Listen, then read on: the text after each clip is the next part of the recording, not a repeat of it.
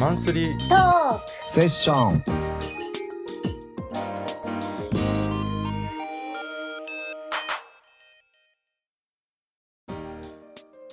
えー皆様本日はお忙しい中宇都宮健治弁護士と佐久間由美子さんによるオンライントークショー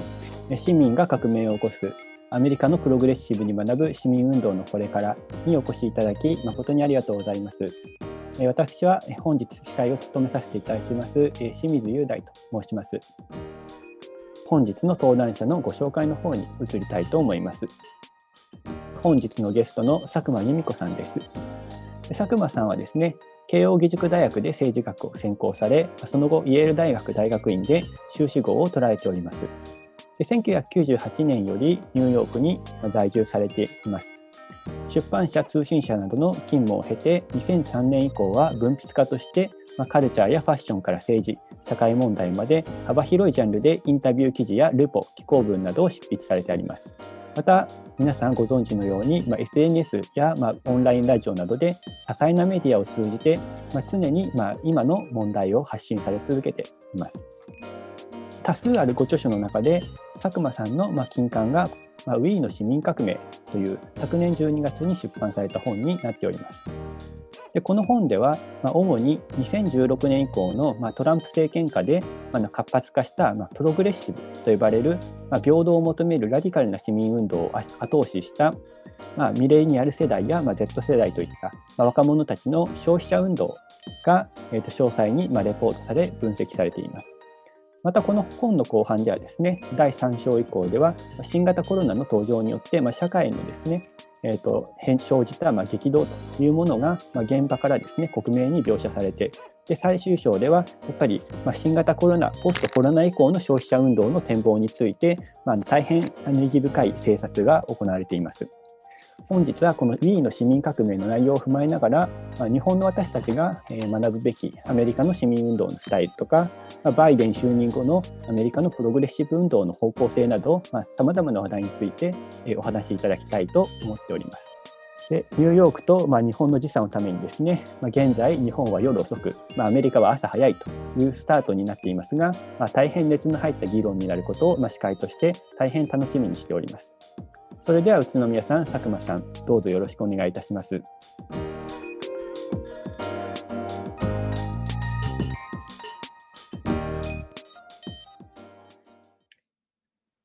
じゃあ皆さん、こんばんは。佐久間さん、そちらの方はおはようございます。えー弁護士の宇都宮健二です。よろしくお願いします。よろしくお願いします。はい。はい。えーっと、それでは、あの、司会者の清水さんお話の通り、最初に、あの、佐久間さんの方からですね、あの、20分ぐらい、えーまあ、あの、著書のウィーの市民革命、まあ、これは私も送っていただきまして、読ませていただきましたけど、その中身とか、まあ、アメリカにおける市民運動、それから、あの、日本で今日24日ですか、4日前ですかね、バイデン政権が誕生しましたけど、えーそういう誕生に至る経緯とか、その誕生後の状況と合わせて、えー話していただければと思います。よろしくお願いします。よろしくお願いします。えーちょっと私あのこの本が出て以来この、えー、とスライドショーというかプレゼンテーションをやるのがあの初めてなものでちょっと、えー緊張しておりおりますけれどもあの拙いところもあるかと思いますがよろしくお願いします。で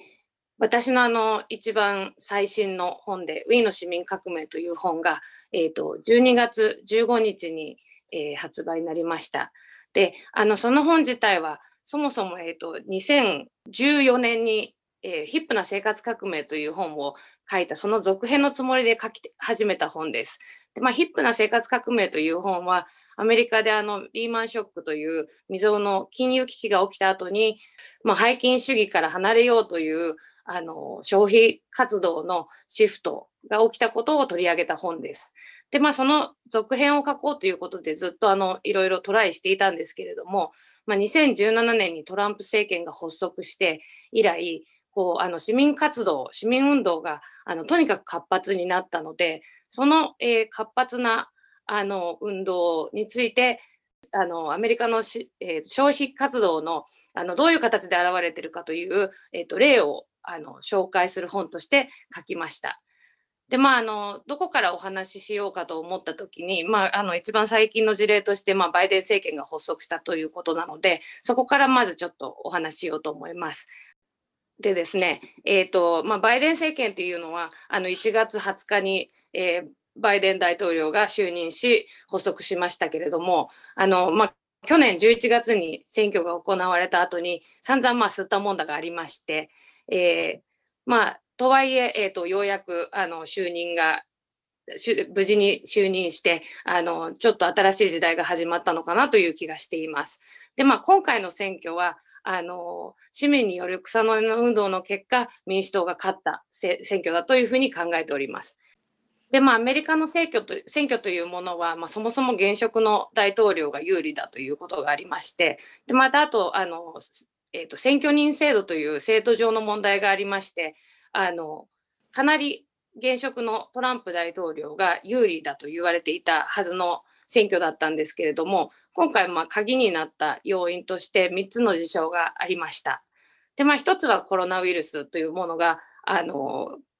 発生して、え、パンデミックが起きたこと。で、それから、えっと、今年、え、去年、2020年に、あの、ブラック・ライブズ・マターという、えー、運動が再燃したこと。それから、えっと、3つ目が、まあ、4年間続いていたアクティビズム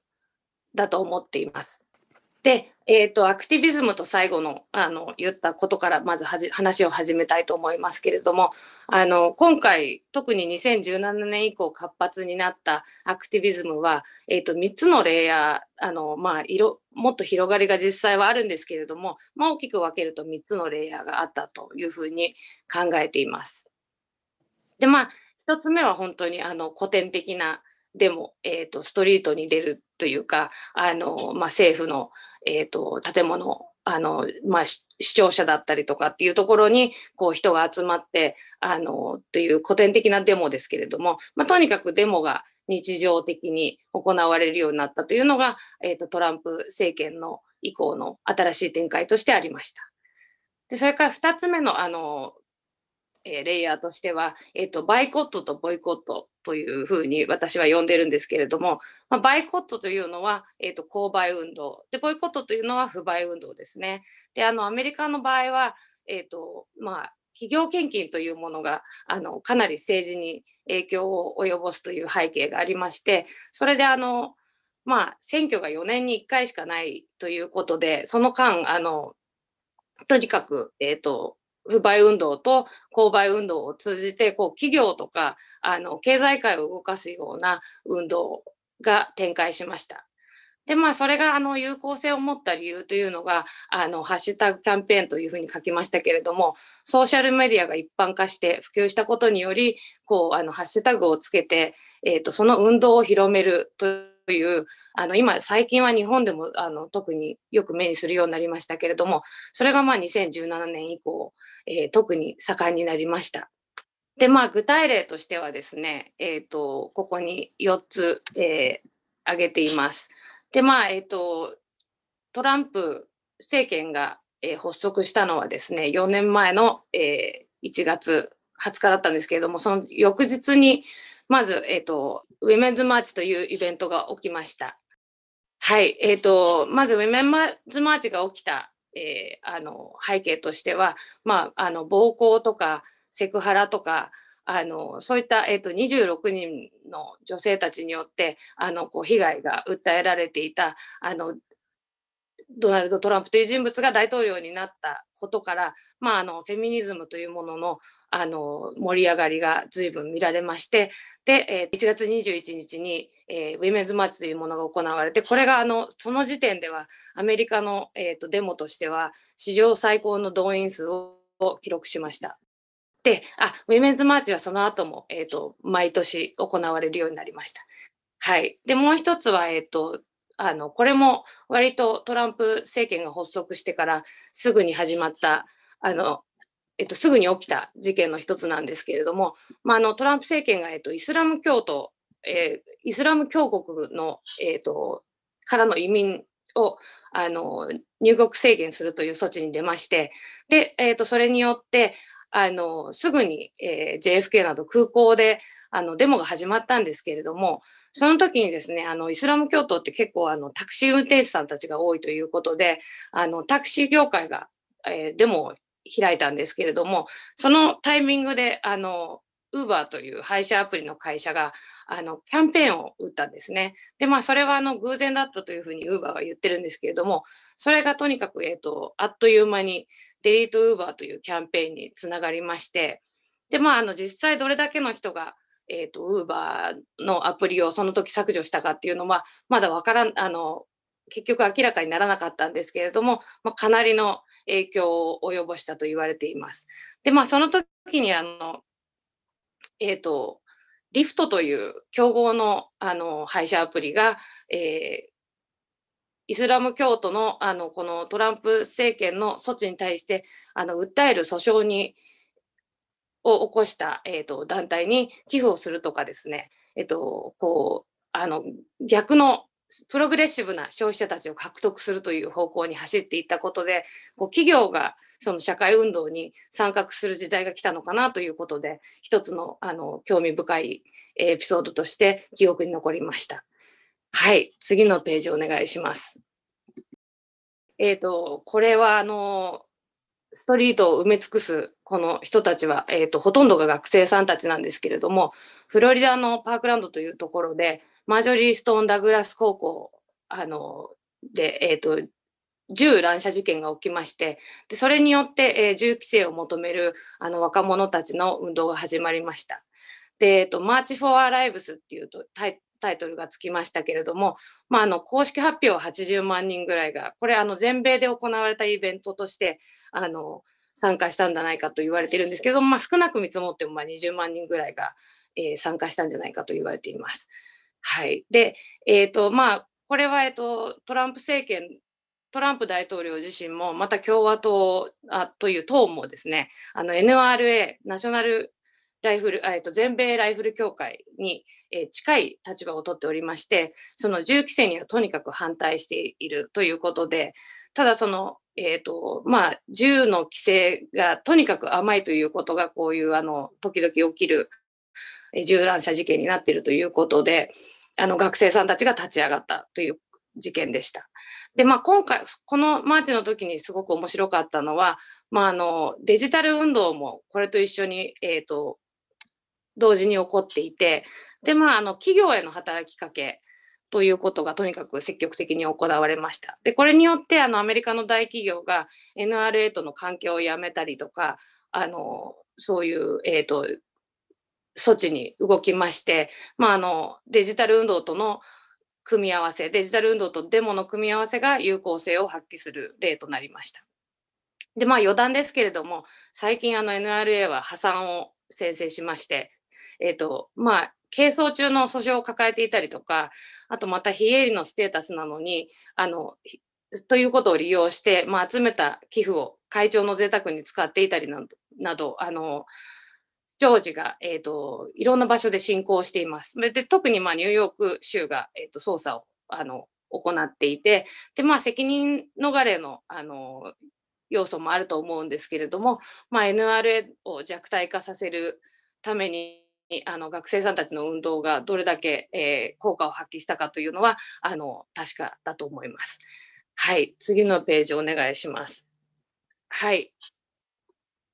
これは、えっと、かあのこの近年どんどん深刻になる、えー、気候変動についての,、えー、あの学生これも学生さんたち若い人たちが中心になってあの行われたクライメートマーチというものです。でこの時にあの、まあ、これも毎年行われてるんですけれども、えーと、クライメートマーチで最近とてもあの興味深いのは企業が、えーと、とにかくあの多数、えー、参加して市民運動のに、えっ、ー、と、こう、なんていうんですかね、あの、伴走するような形で、あの、名前を連ねる企業が増えたのが面白いポイントでした。で、まあ、今、えっ、ー、と、紹介した4つの例というのは、まあ、気候変動だったりとか女性問題だったりとかあの銃規制などの例を紹介しましたけれどもえーと、問題はまあそれ以外にもたくさんあってですねあの、まあ、若者あの所得格差というえー、と問題がまず一つ大きなものがあったりとかですね。であと,、えーとえー、若者学生ローンですね。学生ローンのあの払えない若者がどんどん増えているという、えー、問題があったりとかですね。それからまたあの、えー、都会の都市部のジェントリフィケーション高級化と呼んでるんですけれども、まあ、どんどんどんどんあの生活コストや、えー、家賃などが上がっていくという、えーと、ちょっとこう悲観的なあのリッチな層はどんどんどんどんリッチになってであの一般庶民はなかなか生活があの暮らし向きが良くならないという、えーと、常に、まあ、アメリカが抱えている問題なんですけれども特にこの近年あの問題が大きくなりました。でそれからまたあと教育と医療コストの上昇ですね。あの医療問題はとにかくやっぱり深刻で、えー、あのオバマケアというものをあのオバマ大統領があの、えーと整備したんですけれども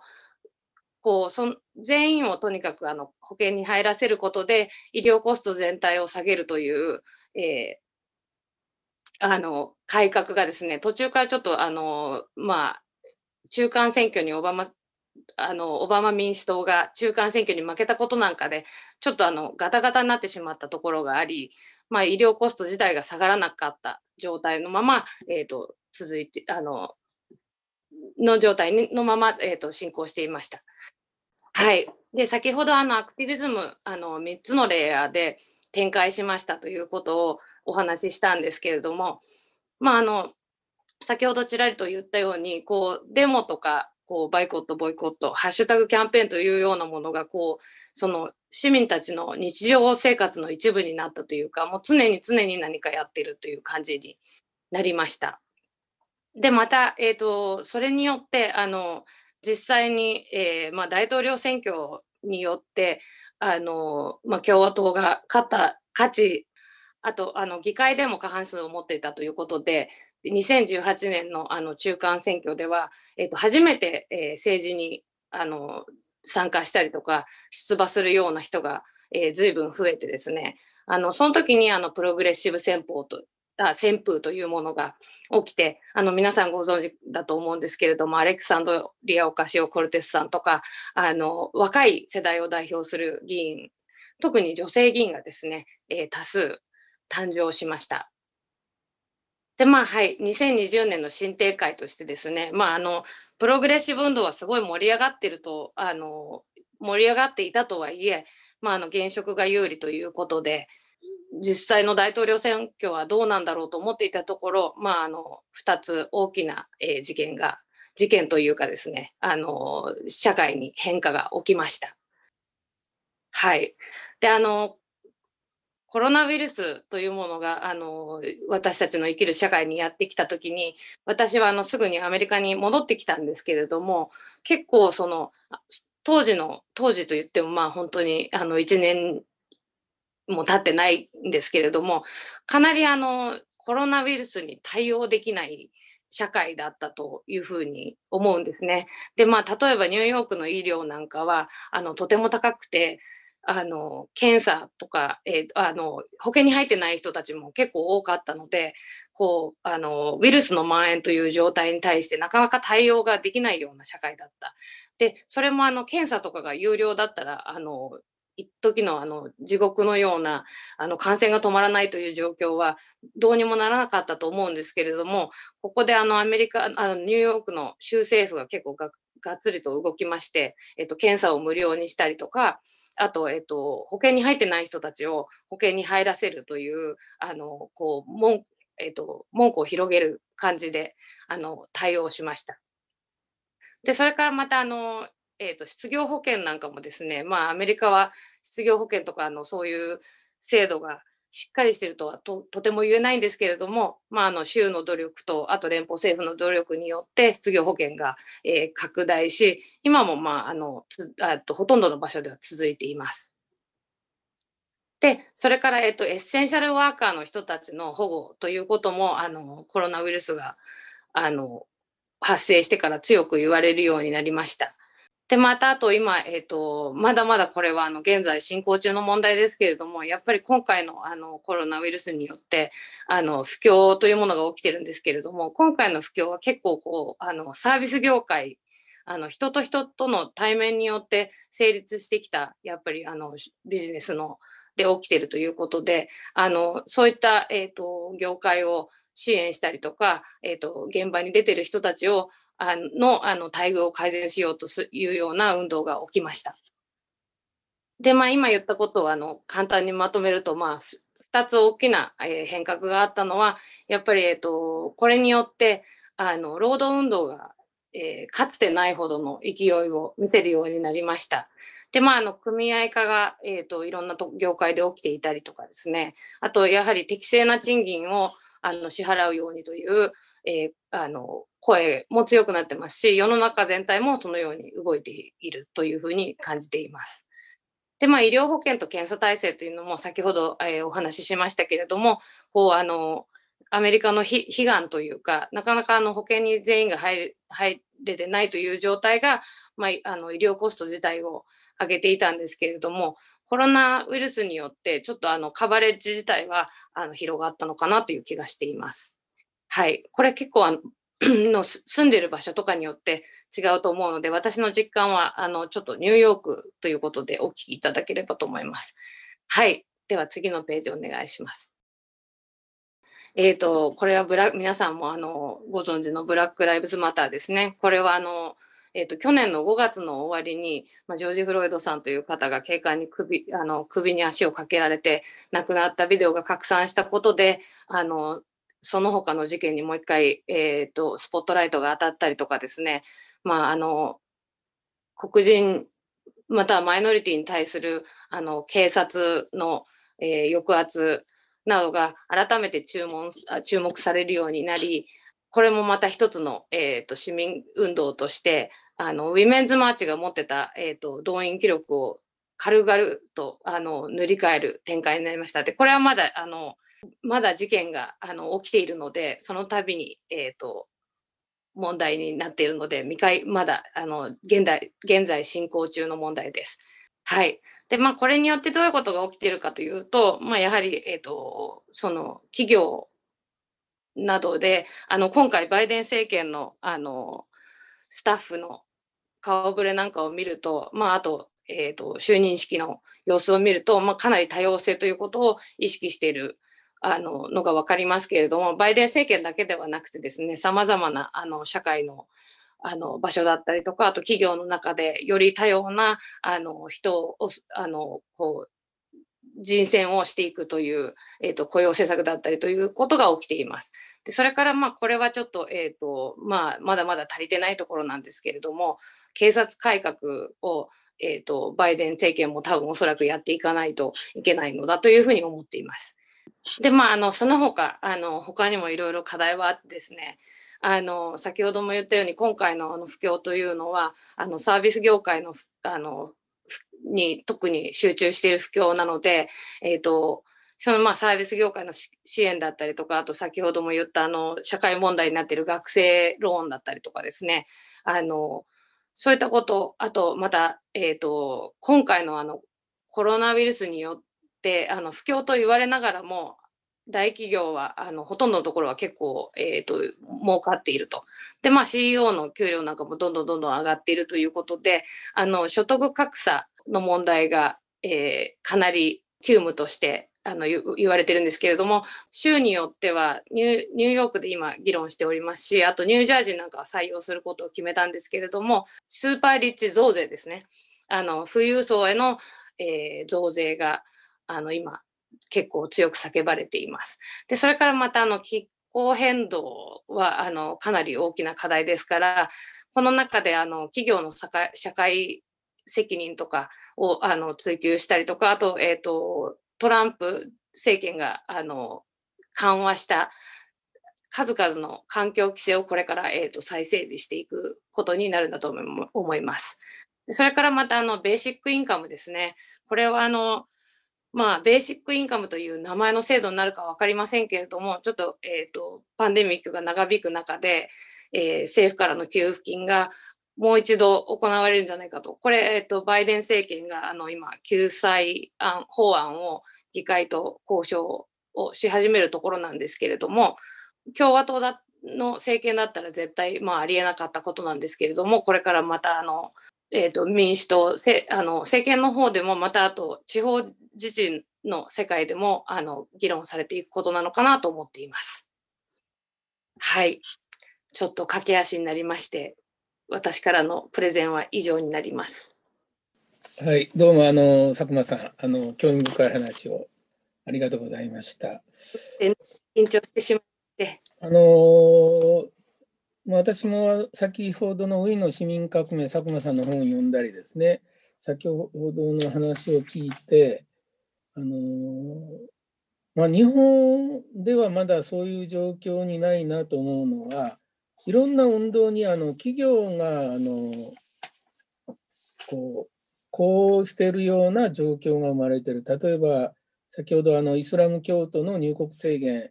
等々の問題でタクシー会社のデモなんか起こったら、なんかそういう企業が社会運動に参画したとか、それから高校生の銃規制運動に対して、あの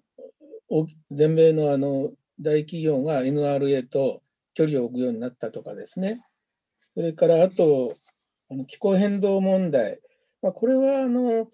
日本もあの菅首相があの2050年 CO2 排出ゼロを言ったので、まあ、そういう企業としてはそういう方向を示すところはあの増えてはきてるんですけど、それにこうする市民運動にですね、企業が参画する、あるいは伴走するっていう状態は、あのまだあの生まれてないんですね。そういうあのまあ、アメリカの社会であの特にウィーのあの市民革命ではあのパタゴニアとかですね、えー、ナイキとかベンジュリーズですか？こういうところが積極的にそういうアメリカのあのプログレッシブな市民運動に、えー、を応援したり参画したり、えー、企業もなんかそういう政策を打ち出すという状況というのはまあ、それはまあ一方で市民運動が強力だからそういうふうになっていったのか、またそういうのを目的として積極的に市民運動も企業に働きかけてるのか、一方でなぜ日本ではそういう企業のですね、そういう市民運動への支援とか、それからまあいろんな寄付、カンパ、さまざまなあのエールっていうのは遮断されてるんですね。その辺についてはどのようにあの、はい、お考えですかね？はい。はい、あのアメリカの場合はですね、ちょっと多分日本一つ、あの大きく違うのは、うん、消費者像というものが非常にあのそもそも多様なんですね。うん、あの多文化国家ですし、あのこう企業としてこう典型的な消費者というものにこうアピールしづらいというところがああるので、ある程度ちょっとこう方向性というかどちらの側にアピールしなければいけないするべきかっていうのはまああの企業も決めないといけないところもあると思うんですね。うん、でまあそれに、えーと、加えてですねあの企業献金が政治に対して及ぼす影響がとにかく大きいというところで、まあ、4年に1回しか選挙がない中あの選挙が終わるとですねあのその後こう運動っていうのはちょっと方向性が分からなくなったりするんですけれどもトランプ氏が大統領になってからはすぐにそちらのあの企業に働きかける方向に、えー、向いていったんですね。でまあそれっていうのはあのその先ほども言ったようにバイコットとボイコットの組み合わせで自分の思考に合ってる企業に、えー、応援するとかであとあの自まあ今回取り上げたようなことで言うと,、えーと、トランプ政権に献金しているような会社にはあのでは買い物しないとか結構あのアウトレットというかですね市民が表現できる部分がちょっと大きいのかなと思います。うん、はいそうバイコットとかボイコットの運動は結構あの日常的に行われてるということなんですかね。そうですね。あの、もともと結構、あの、まあ、訴状はあったんだと思うんですよね。あの、例えば、ウォルマートっていう、あの会社がありますけれども、まあ、あの本当に大きな小売のチェーンなんですけれどもそこがまああのまああの待遇がとにかく悪いということで長年批判されてきたんですけれども、まあ、ニューヨークなんかではこうウォルマートが進出すると言ったらすぐにあの反対運動が起きたりとか割ともともと活発なところに来て、まあ、あのソーシャルメディアがあったりとかっていうことであのすぐにハッシュタグキャンペーンに結びつくという風になりましたね。ただあの、まあ、かあのトランプ政権になってそういうこう専門のアカウントみたいなものがどんどんどんどん生まれてでまあそこで連帯が起きたりとかですねあとそういうのってあのアメリカのやっぱり企業っていうのは割とこう社会のあの進化というか流れ空気感みたいなものにはあの、まあ、敏感というかですね、うんまあ、かつての市民運動例えばフェミニズムとかあのウーマンリブって呼ばれましたけれどもとかもあの要は例えば、えーと、消費財その女性たちが、えーと、購入を決めるようなものですよね。あの消費財関係の企業とかがあの女性を支援したりとかっていうのは、まあ、昔からあったのかなっていう気がします。それからあとあの先ほどのアクティビズムのあのデモバイコットボイコットのほかにハッシュタグキャンペーンというので、まあ、これは SNS を通じたいろんなキャンペーンだと思いますけど、はい、そう日本のなんか市民運動がそういうことを利用して運動を広げていくとかキャンペーンをやるっていうのはこれまでなんかあまりなかったようでただ、はい、あの昨年あの、まあ、今のあの菅政権のあの、ま、前の安倍政権がですね検察庁のあの東京高等検察庁のあの人事をめぐってね自分のあのこう考えてる人物を、まあ、将来的には検事総長にさせようと思って、まあ、不当なあの定年延長なんかやった時に、えー、それそれに合わせてまあ検察庁法を、えー、改正しようとしたんですけどその検察庁法改正案に抗議しますっていうあのツイートがですね、まあ、1000, ツイ1000万ツイートぐらいになったんですかね。うん、それで、はい、あのそれを撤回したという初めてそういう市民運動がそのそういう SNS を通じた運動が功を奏した運動なんですけどまだまだその日本ではその市民運動はどちらかといえば先ほどのレイヤーの中ではでも集会、国会前のデモとか集会が中心なんですけど、このアメリカってかなり前からそういうその SNS を通じたキャンペーンとか、そういうことがあの運動の側でも相当利用されてるのか、まあ、そういうところから見て今日本の市民運動についてどのように考えているのかちょっとお聞かせ願いたいなと思うんですけどね。はい。はい、あの私もあの黒川検事長のあの人事の問題の時にはあの、ハッシュタグキャンペーンが、あの功を奏したというのを見てあの初めてのこう勝利体験というかですね、あの民意が反映されたエピソードかなとその時に思ったんですけれども、まあ、アメリカそもそもあのハッシュタグまああのこういう市民運動だけではなくてあのいろんなハッシュタグがねあの日々、えー、トレンドに上がってくるようなあのソーシャルメディアの中でもかなり大きなあのこう世論とか 売れてるものとか空気感とかを測るのにはあのかなり効果的だと思うんですけれどもあのまあ日本もこうなかなか火がつかないとはいえ最近あの、まあ、DHC の不買運動だったりとかですねあのトレンドに上がってくるようなものも増えてきたんですけれどもただそれがまだ多分えっ、ー、と何て言うんですかね売り上げとかに反映されてるかどうかっていうのがちょっとわからないというかそのまあ政府のことっていうと多分、えーと、日本政府がハッシュタグなんかを見始めたっていうのはごくごく最近のことだと思うんですけれどもまあなんかアメリカの政府とか企業とかはやっぱりあのソーシャルネットワークのあので何が言われてるかっていうことをすごいあの敏感に見ているところもありますのででまああの企業も、えーと、その自分のオーディエンスというか自分の顧客層が、えー、どういう思考でどういうソーシャルメディアの使い方をしてるかっていうのも常にあの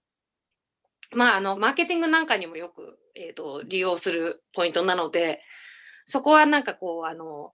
うん、あの生活だったりとかあの社会に入り込んでるなっていう感じはしています。そこがちょっとまだなんか日本は足りないのかなという気もしますしあとまあ企業がその今の消費者がそういうことを求めてるっていうことにまだちょっと気づいてないのかなという感じがします。なんかお話聞いてて確かにまあ今の日本の例えば消費者運動っていうのは商談連とかいろいろな消費者団体組織があるんですけど運動スタイルは、まあ、せいぜいまあデデモまでやらなくて署名を集めて請願をするっていうことをそそれこそあの、えー、一つ一つの手作業でですねなんか署名を集めて、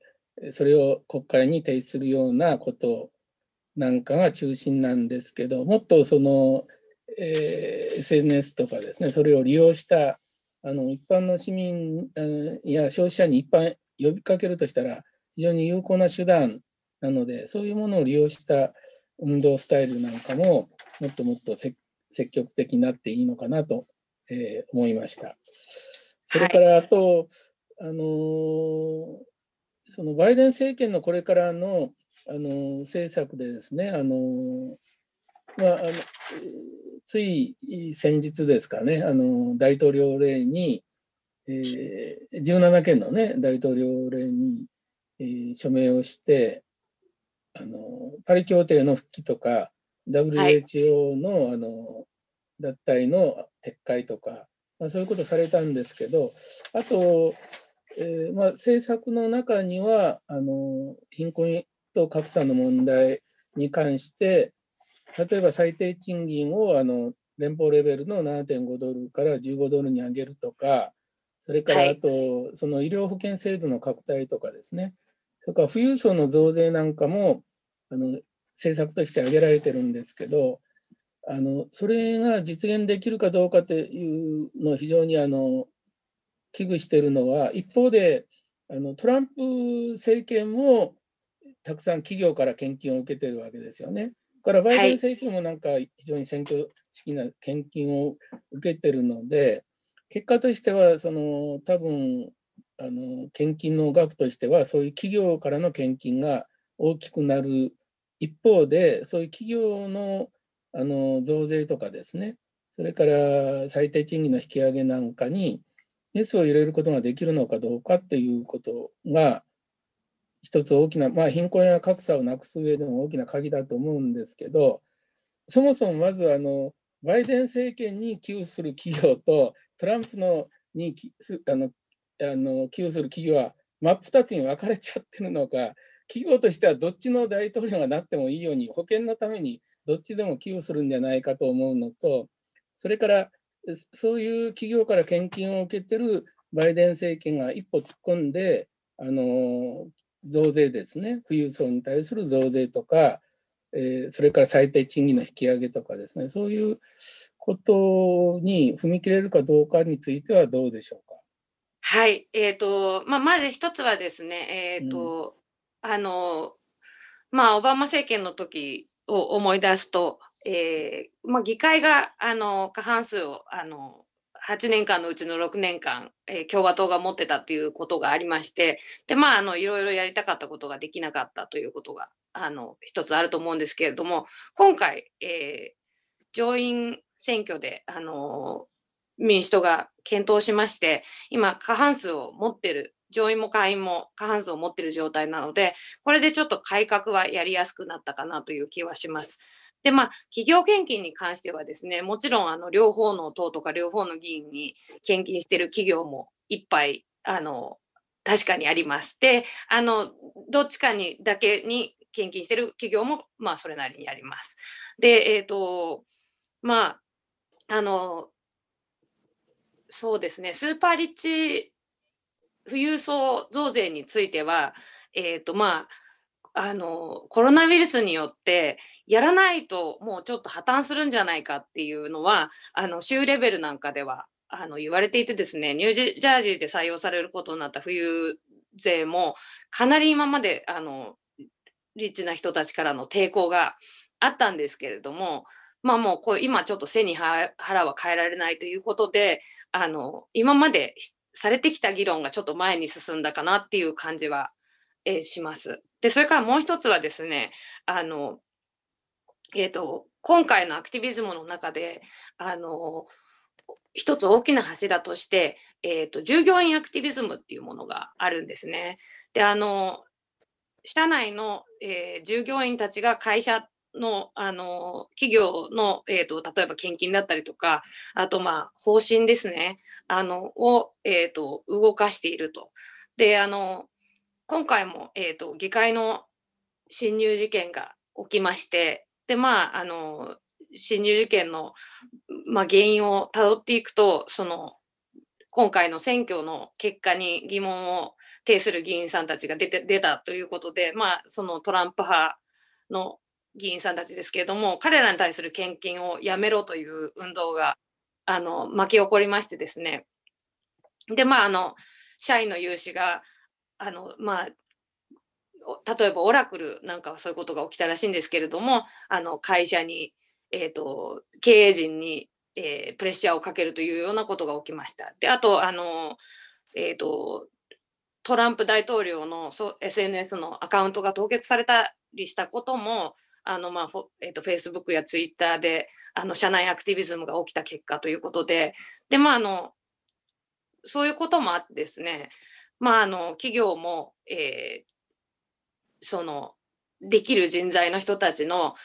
意向に従おうという、あの、まあ、これ、ステークホルダーキャピタリズムということで、本の中で、あの、説明したんですけれども、まあ、従業員とかベンダーとか、えー、顧客に対して彼らの意向に耳を澄ませるというあの新しい企業の方向性が見えてきていますのでそういうことが、まあ、あの社会を動かしていくんじゃないかなと思っています。先ほどのあの従業員アクティビズムっていうのは従来のいわゆる労働運動とはちょっと違った運動なんですかね。あの10代の労働運動っていうのは割とあの待遇の改善とか、うん、えー、あとは保護とかですよね、あの求めるものというのは。であのそれ自体ももちろん入ってるんですけれどもそれとともに、え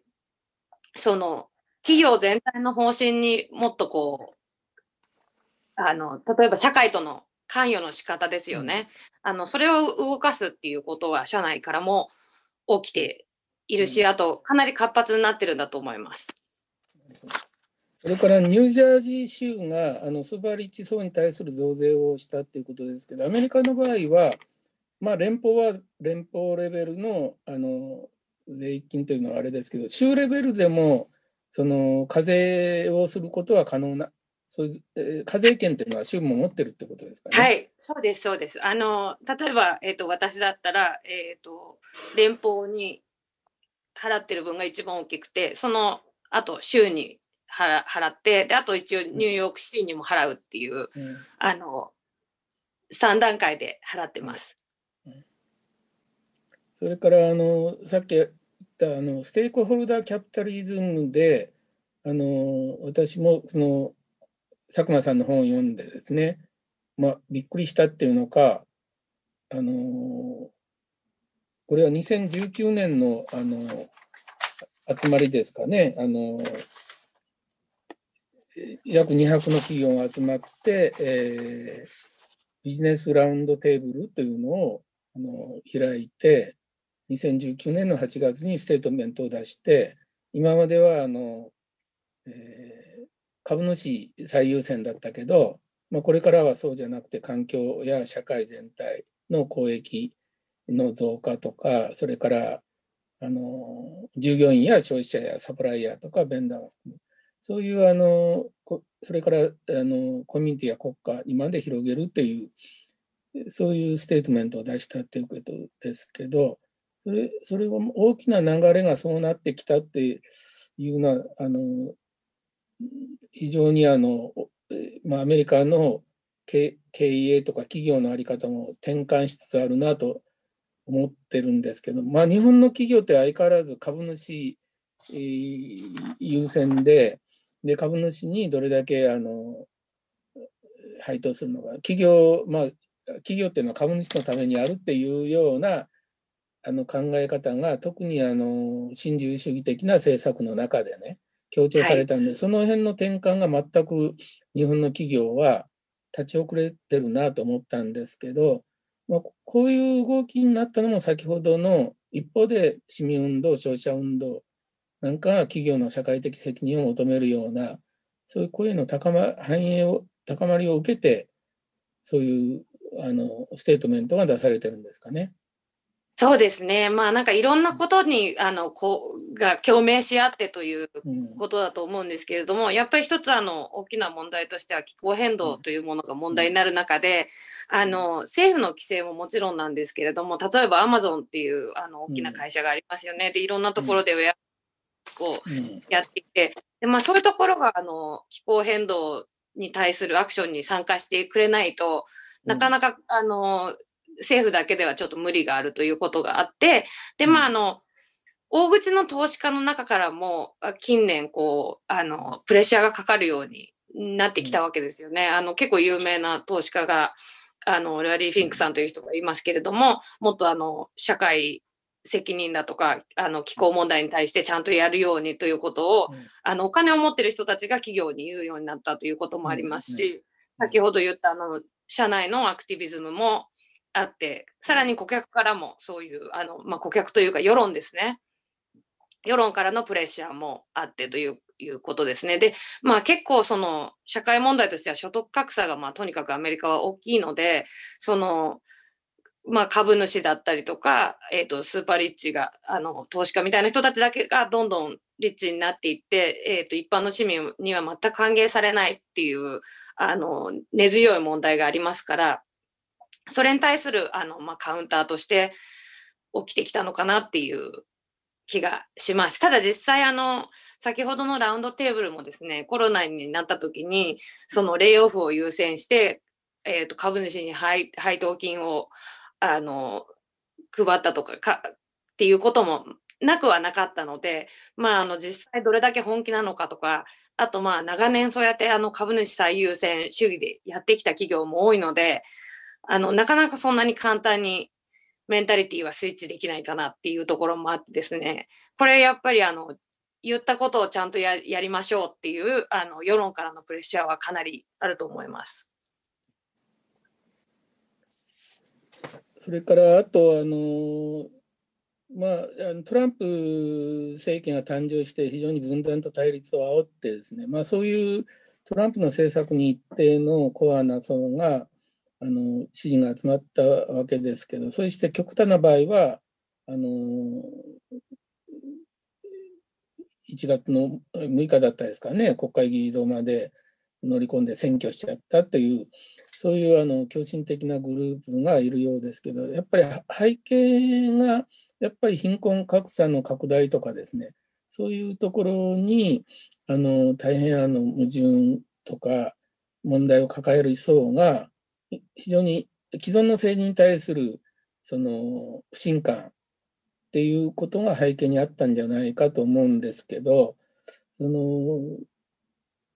まあ、日本から見てるとああいう国会議事堂のあの選挙の問題が起こってやっぱりトランプ政権の危険性とかそういうことがあらわになったのが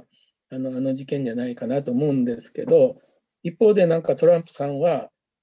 あの自分の支持者を集めてですねまだ2024年の大統領選挙に出るんじゃないかと。またそういうところにあの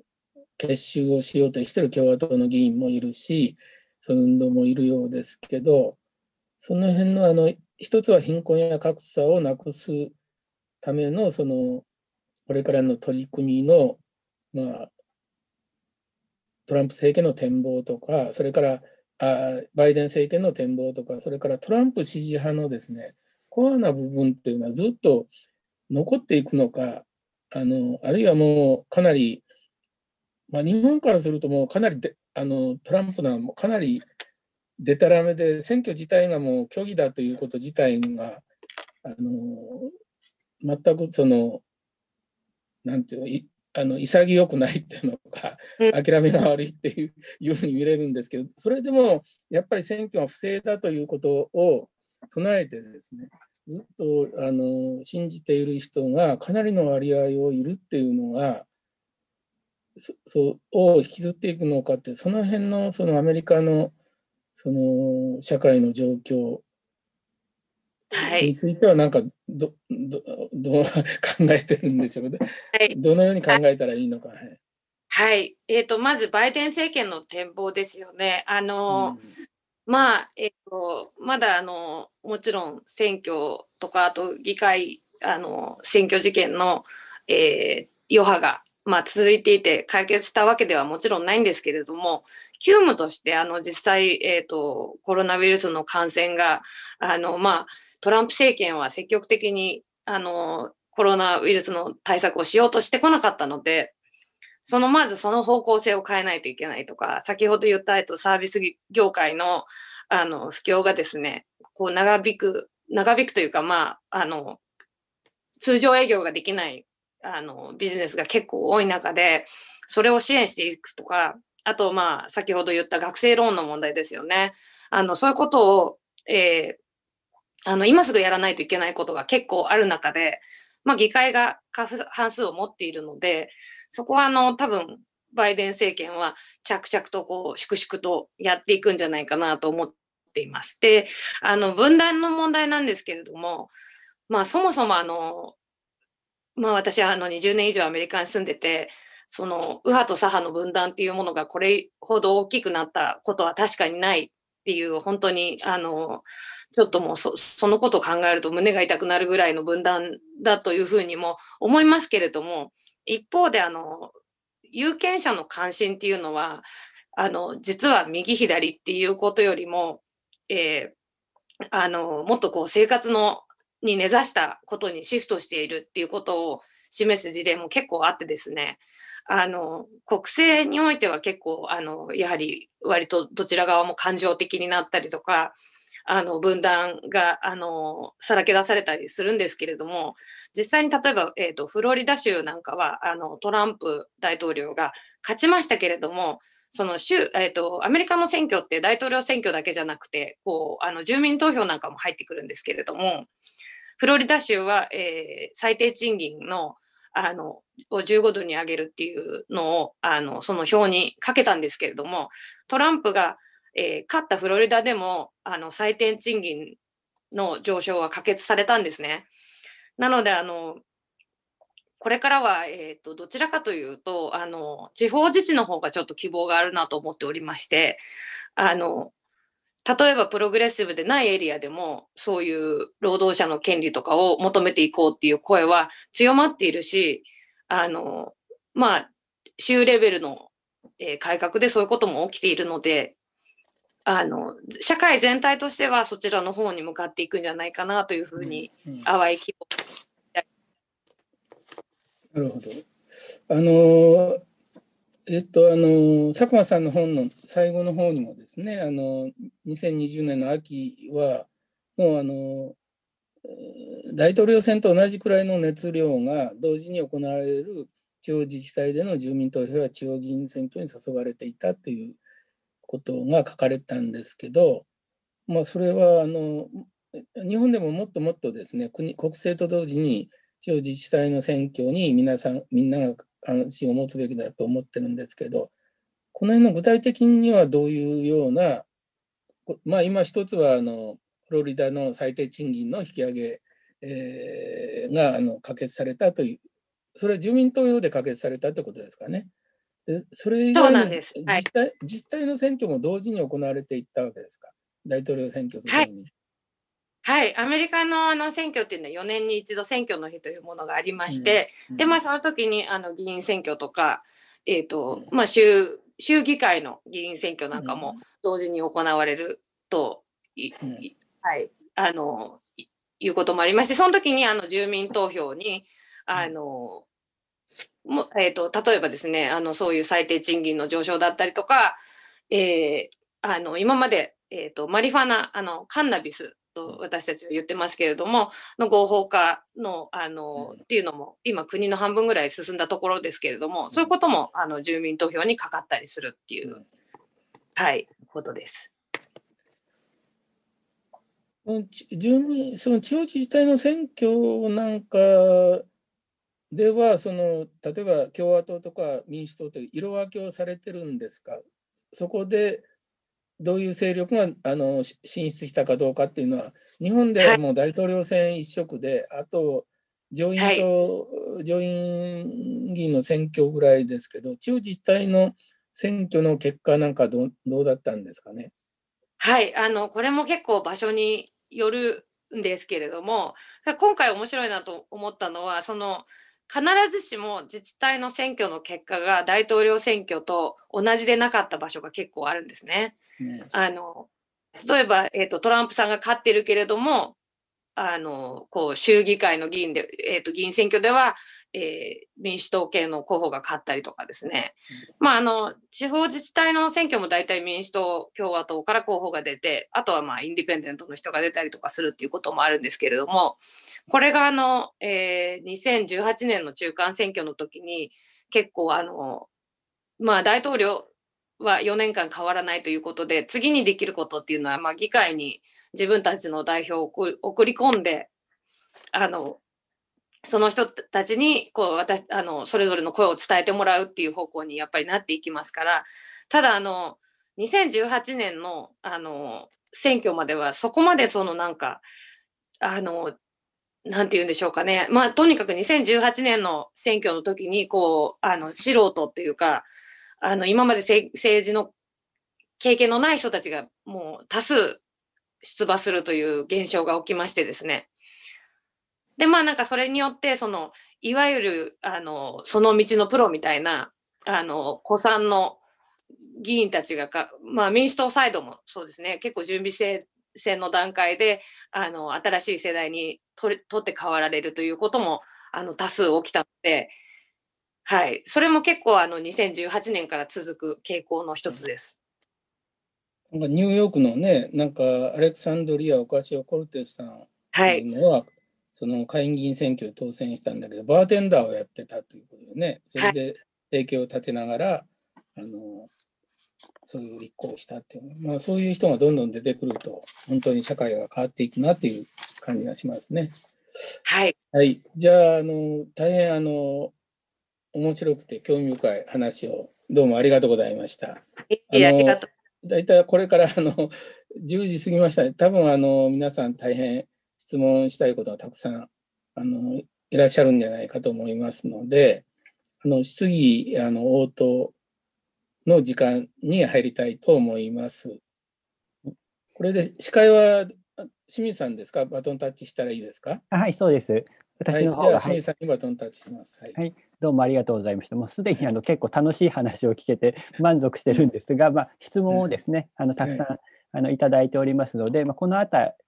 ですね、えー、とご紹介しながら、まあ、主にあの佐久間さんに、えー、と答えいただきたいなと思います。はい、でまず1つ目はですね、えー、とこれはあのアメリカの場合はま消費者が多様って話がありましたけれども、まあ、どちらにアピールするのか決めなきゃいけないと。なるほど。で日本だと消費はするけど政治に関心がない層っていうのがまあ、多いからでしょうか。日本の企業も姿勢を出すようにしたら、まあ、どうすればいいのでしょうかというような質問をいただきました。まあ、確かにあのナイキとかがですね、あの日本であの構図マーケティングをですね、あのちまちょごりを着た在日コリアンのあの学生でやったらもうなんか一気に炎上するとかっていう事件もあってですね、やっぱり日本人は全くこういう日本企業はですね、あの日本の消費者も慣れてないってところがあると思うんですけれども、まあ、どういうふうにしていったらこういうですね、あのマーケティングに、まあ、あのもう少しあの慣れていくことはできるのかと、まあ、そういうご質問です。まあそれはあれですよね。あのもともとやっぱりそういうことに慣れてないっていうのは確かにそうの通りだなと思いますしあのナイキの事件があった時にはこれやっぱりどうして日本企業がこういうことをできないんだろうって思った時にやっぱりあの日本の企業っていうのはどちらかというとあのできるだけ広い層にリーチするっていうことを多分最優先に CM とかを作ってるんじゃないかなと思うんですけれどもまあ実際にそこあの日本の消費者があのそこまで単一的かというと私はそうでないと思っていてあのこれからそういうなんて言うんですかねあの自分たちがアピールしたい層のためにもうちょっと具体的な球を打っていくような企業が増えていくんじゃないかなと期待しているんですけれどもまあそれがどうやって起きるかというとやっぱりあのまあ一番多分考えられるのはあの企業内アクティビズムというかその企業の中から、えー、うちもこういうことをしましょうとかこういう消費者がいますよとかっていうふうにあのなっていかないといけないんじゃないかなと思うんですね。でそれに対して消費者が何をできるかというとやっぱりそのまあ今までだと最近あの DHC のあの不買運動がありましたけどえっと、不買運動はできるけれども、じゃあ、どこの会社だったら、例えば、えっと、そういうことに取り組んだり、あの、多様性を、えー、多様性を、あの、取り込もうとしているかとかですね、その、バイコットする方の企業が結構多分見えてない。あの不買をすることはできるけれども応援できるような企業があのじゃあその反対側にあるかっていうとなかなかそれが見えづらいということがあるのでその私たちも、えーと、こう進歩的なことをやってる企業をあの知ったりとかですね応援したりということを積極的にやっていかないといけないんじゃないかなというふうに思っています。うん、はい。ありがとうございます。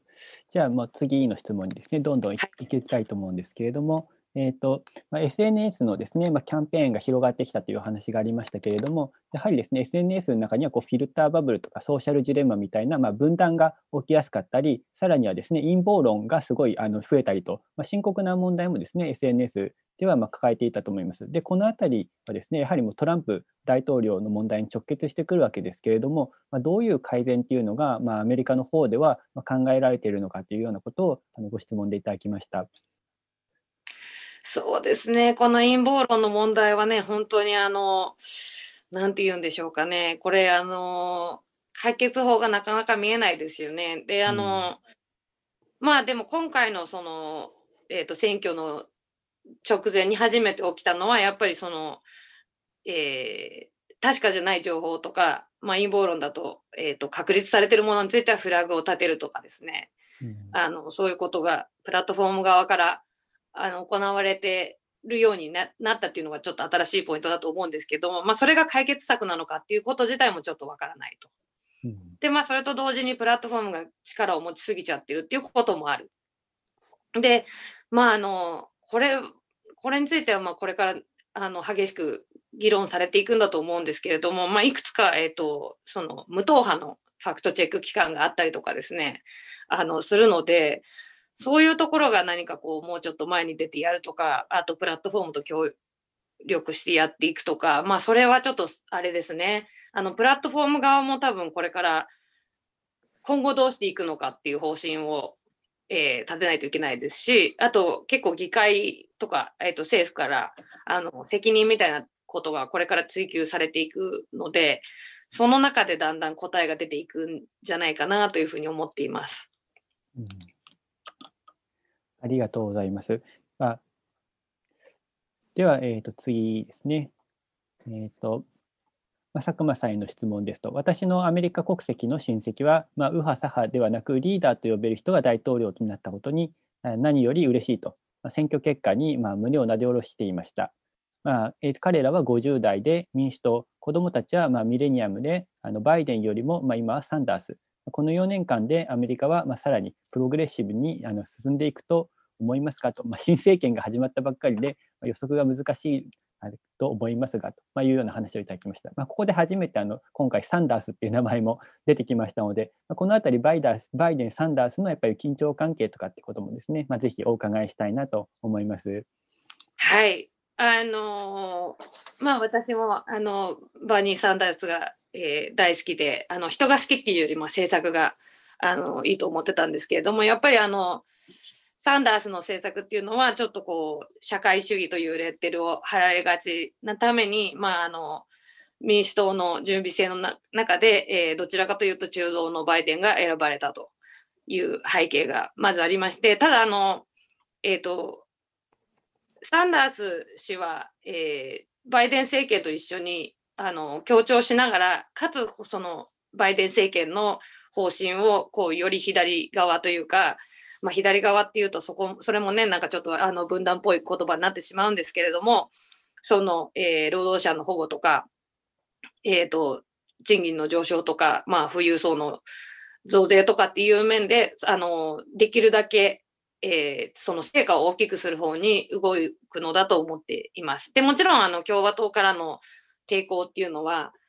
あの大きいんだと思うんですけれどもこれでまああのとにかく、えーと、今ってあの伝統的には共和党を支持していた例えばあのウォール・ストリートとかもですねあのとにかくコロナウイルス問題をなんとかしないと経済の回復もないということであのそこは多分ちょっと一致している部分があるので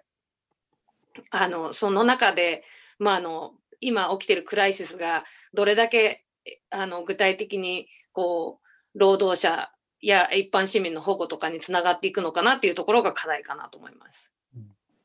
ありがとうございます。やっぱりサンダースには宇都宮さんもずっとあの関心をあの持たれていますので、今のはその佐久間さんのあのコメントに対する応答も含めて少しなんかいただけると嬉しいんですけれども。うん、まああのバイデンさんの掲げる政策の中には一部あのサンダースがあのなんかが提案してた先ほどのあの最低賃金の引き上げとかですねあの富裕層に対するあの課税の強化とかそういうことも入ってることは入ってるんですね。だからその辺を、はい、あの実現をさせることができるような運動をちゃんとあのバイデン政権の中でもやるしかつあの政権の中、民主党、共和党あ、民主党の中だけではなくて、やっぱり市民運動とつながってですね、そういう運動のあの効用っていうのが、実際的には政権がそういう政策を実施させる上で非常に重要になるんじゃないかと思うんで、あの先ほど言ったそういうバーニー・サンダーズのあの政策を求めるような市民のアクティビズムですね、これがあのどれだけ盛り上がるかにかかってるんじゃないかなというふうに、えー、思っています。だからまあそういう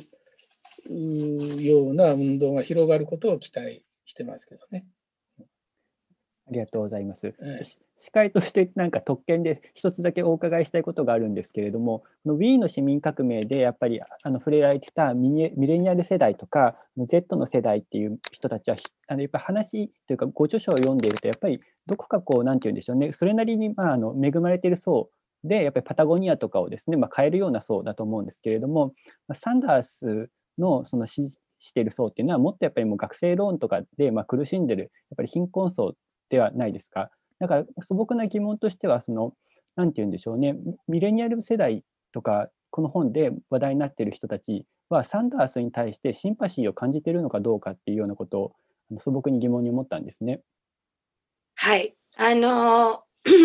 いやあの Wii の市民革命に参加したミレニアルとかあの Z 世代が必ずしもあのそういうパタゴニアとかを変える人たちかというとそうでもなくて、結構やっぱりあの現実問題としてあの学生ローンの返済にあえでる学生っていうのはあの、まあ、かなりの規模にあのなっていてですね。でかつあのその大学にこれから行こうという人たちもあの払えないからいかいけないっていう人たちが結構やっぱりあのかなりの数であの存在するんですね。でそれからまたあの気候変動なんかについてはかなりあの私たちより多分悲観的だしあのリアリスティックというか、えー、と問題に感じていると世代的にあの比べると単純単純に比べちゃうとそういうことになるんですね。であの一つ、えーと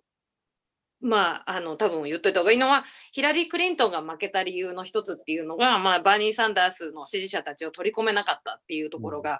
うん、あの大きくあってですね、まあ、そのこともあって、えーと、バイデンバイデン政権はあのそのまあ、バーニー・サンダースの支持者層を取り込むためにあの随分努力をしたし実際それによってあのバイデン政権の綱領もかなりこう一般市民に保護的な内容になったと思うんですね。まあ、だからそこそういうふうに言うとあの今回のあの連合にはバーニー・サンダースの支持者層も、えー、かなり参加してますしあとウィーンの市民革命に出てくる人たちも、まあ、あの大体まあバーニー寄りだというふうにあの考えていただくと分かりやすいんじゃないかと思うんですけれども、これであのバイデン政権が発足してあの約束したことが行われないと約束が違うということになるので。そこはあのおそらく今後もこうプレッシャーキャンペーンみたいなことが続いていくと思います。なるほど。ありがとうございます。ではですね、えーとまあ、じゃあまた次の質問、本当に質問たくさんいただいているので、多分全部はいかないんですけれども、はい、できるだけあの、えーと、お伺いしたいと思います。で、えっ、ー、とですね、あのこれはあの佐久間さんのご著書、まあ、あの大麻の話でですね、あのちょっと話が飛ぶんですけれども、まあ、日本の大麻の法制度をですね、厳しく強化する流れになってますと、まあ、完全にまあなんか逆行していてですね、今危機感を感じています。今の日本の大麻に関する法律が、まあ、いびつなものなのか、ちょっとですね、どういびつなのかお話お話聞かせていただけると嬉しいですと。いうものが来ました。はい、あの、あれですよね、多分えっ、ー、と今、厚生労働省が、えー、使用剤ということをあのの導入を検討して有識者会議をえー、開いたっていうあのことが最近報道されておりまして、でまああのアメリカは、えー、バイデン政権になって、えー、あの批判罪化あの今もう州レベルでかなりあの批判罪化だったり合法化だったりされてるということでまああのそちらの方に動いていることは確実なんですけれども、まあ、これによってあの連邦政府が、えー、批判罪化を実現するだろうと。いうのは、まあ、ほぼほぼ間違いない転換で、展開で、で、まあ、日本の方を見ると、多分それも、あのー、そうなる前にって思ってるのかもしれないんですけれども、えっ、ー、と、使用罪というのを、今までなかった罪を作ろうとしている。で、これは結構やっぱり、あの、何ですかね、あの、全く国際的な流れと強調していく気はないんだろうなっていうところで、ただあのその中にですねあの、まあ、CBD ももしかして入ってきたくるかもしれないとか、まあ、そもそも使用剤というものを導入することになったらそれをどうやって立件するんだとか、うん、あのじゃあ、えーと、職務質問のあの流れで普通の、まあ、ちょっと見かけとかでジャッジされたりするような人たちがですねあの尿検査しろみたいなことになったりするのかよく分かりませんけれども、まあ、あの人権的な見地から言ってもちょっとこう首をかしげてしまうようなあの内容になってまして。でこれについても今あの弁護士の亀石美智子先生が、えーと、チェンジ .org で署名活動をやったりしているのでそこはあの、うん、ぜひあの皆さんに民意をあの政府に伝えていただいてですね。はい。あの、うん、国際的にもちょっとあのまあね、あの、例えば海外からやってくるビジターの方が、あの、CBD のマッサージクリーム持ってても捕まっちゃうみたいなことにもなりかねないので、はい、その辺は皆さんも、あの、ぜひ、えー、民意にの表明に参加していただけたらと思います。ありがとうございます。勉強になります。はい、では次ですね。はい。えっ、ー、と、これはあの、まあ、またトランプ問題ですけれども、まあ、ツイッター、フェイスブックがトランプのアカウントを閉鎖しましたが、まあ、ドイツのメルケル首相は、まあ、法に基づいて判断すべきだという声明を出しました。政府の介入も考えると、まあ、どちらが良いのかと迷ってしまいます。このあたりについては、まあ、どのようにお考えでしょうか。まあ、これはあのお二人にやっぱりお伺いしたい問題ですが、まあ、まずはですね、あの佐久間さんからあの一言お願いします。はい、あのまあえっと、トランプ大統領の凍結問題にかかわらず、もともとちょっとプラットフォームというものが、えー、力を持ちすぎてるっていう問題は確実にあってですね、まああのまあ、独占状態になっていたりとか、あと、え、ー、と、まあ、ユーザーのデータの扱いとかですね、えー、まあ、一方的にいろんなことが決められてしまうということもありますし、で、これはあの多分おそらく、えー、世界中でどんどん追求されていく問題なんだと思ってますね。で、それ、あの、今後の課題の一つ大きなところだと思うんですけれども、これもですね、あの、えー、まあ、今回の場合はあの暴力のね先導ということがあってあのその規約の中でプラットフォーム側が、えーと決断をすることができたということなんですけれども、えーと、それ以外にもあの、まあ、今言ったような問題があるのでここはあの政府からのあの政府だけに任せておいたら政府のいいようになってしまうのでこれユーザーもやっぱりあのそのプラットフォームは無料だということで結構みんなふわっと使っちゃってる人も多いんじゃないかと思うんですけれどもあのあちらはこちら私たちのデータを持って商売してるわけですからそこはあのユーザーからもあのこうなんて言うんですかね健全な運営の仕方とかあとそのデータの扱いとかについてもこう声を上げていかないといけないんだと思います。うん、はい、ただ今回あの今まで割と民意とかで動かなかった Facebook がガッと動いたりとかもしたので、うん、あのはい注目してます。ありがとうございます。宇都宮さんはすみませんいかがでしょうか？うん、あのまあ、特にこういうあの SNS が発展する中で今 GAFA と言われるですねそういう企業は非常に大きな力を持つようになってますよね。それで、まあ、トランプに対する対応はあまりにもトランプがなんかひどい、えー、ツイッターを発信をしてて先導してたのでその措置自体は正しかったような感じがしますけどまあ、乱用される危険性もあるわけですよね。だからそういうのについては、民主主義国家であれば、やっぱりそういう運用等について一定のルールをあの法律で作っておくっていうことはあの考えとかなきゃいけないんじゃないかと、そういう面では僕はメルケルさんの意見に賛成なんですけどね。それからちょっとあの僕はあのそのアップルとかフェイスブックの、えー、システムがちょっと詳しくはないんですけど、あの、アップル、フェイスブックが、あの、トランプさんの、その、えー、その発信を止めたんですけど、あれはアメリカ国内はアメリカ国内の、あの、そういう、その管理をしてるところがあって、そこをやってるのか、例えば日本で非常に同じようなことをやった場合に、アメリカのそのツイッターの本部で日本のあれを止めるのか、日本ので発信されてる問題について同じようなあの規約上の違反があった場合、日本のなんか支部みたいなのがあって、そこで判断して止めるようになってるのか、構造はどどうなってるんですかね？はい、あの私もそのそれあのすごく詳しいわけではなくて確信を持ってお話しできるかちょっと自信がないんですけれども、うん、まあ、あのツイッターとかに関しては、えーとまあ、一応ジャパンがそういうなんかこう差別あの発言とかそういうことに対して通報があってそうあのそれに対する対応はジャパンがやってるとあの言われていてですねでえっ、ー、とまあでも結構今回はあの日本からのあの陰謀論の発信っていうのがものすごい多かったんですね。であの今、えーと、最近のあのコーネル大学があの昨日出たんですけどあの陰謀論の出どころのリサーチを、えー、としたら結構日本からのアカウントもがっつりあの5かアカウントぐらいあの例として出されていると。っていう中ででまたあと最近はあのツイッターで、えーと、中国の大使館があのアメリカ大使館がごめんなさい中アメリカの中国大使館が、えーと、あのウイグルの問題について、えー、本当ではないツイートをしたということでそれがあのえっ、ー、と、バンされたりとかですね。で、あと、まあ、あの、イラン政府が、あの、のアカウントがそういう処置にあったりとか、おそらく、えっと、ツイッターとかフェイスブックもこうグローバルでやっていかなきゃいけないということには気づき始めたのかなっていう気はしています。はい。あの、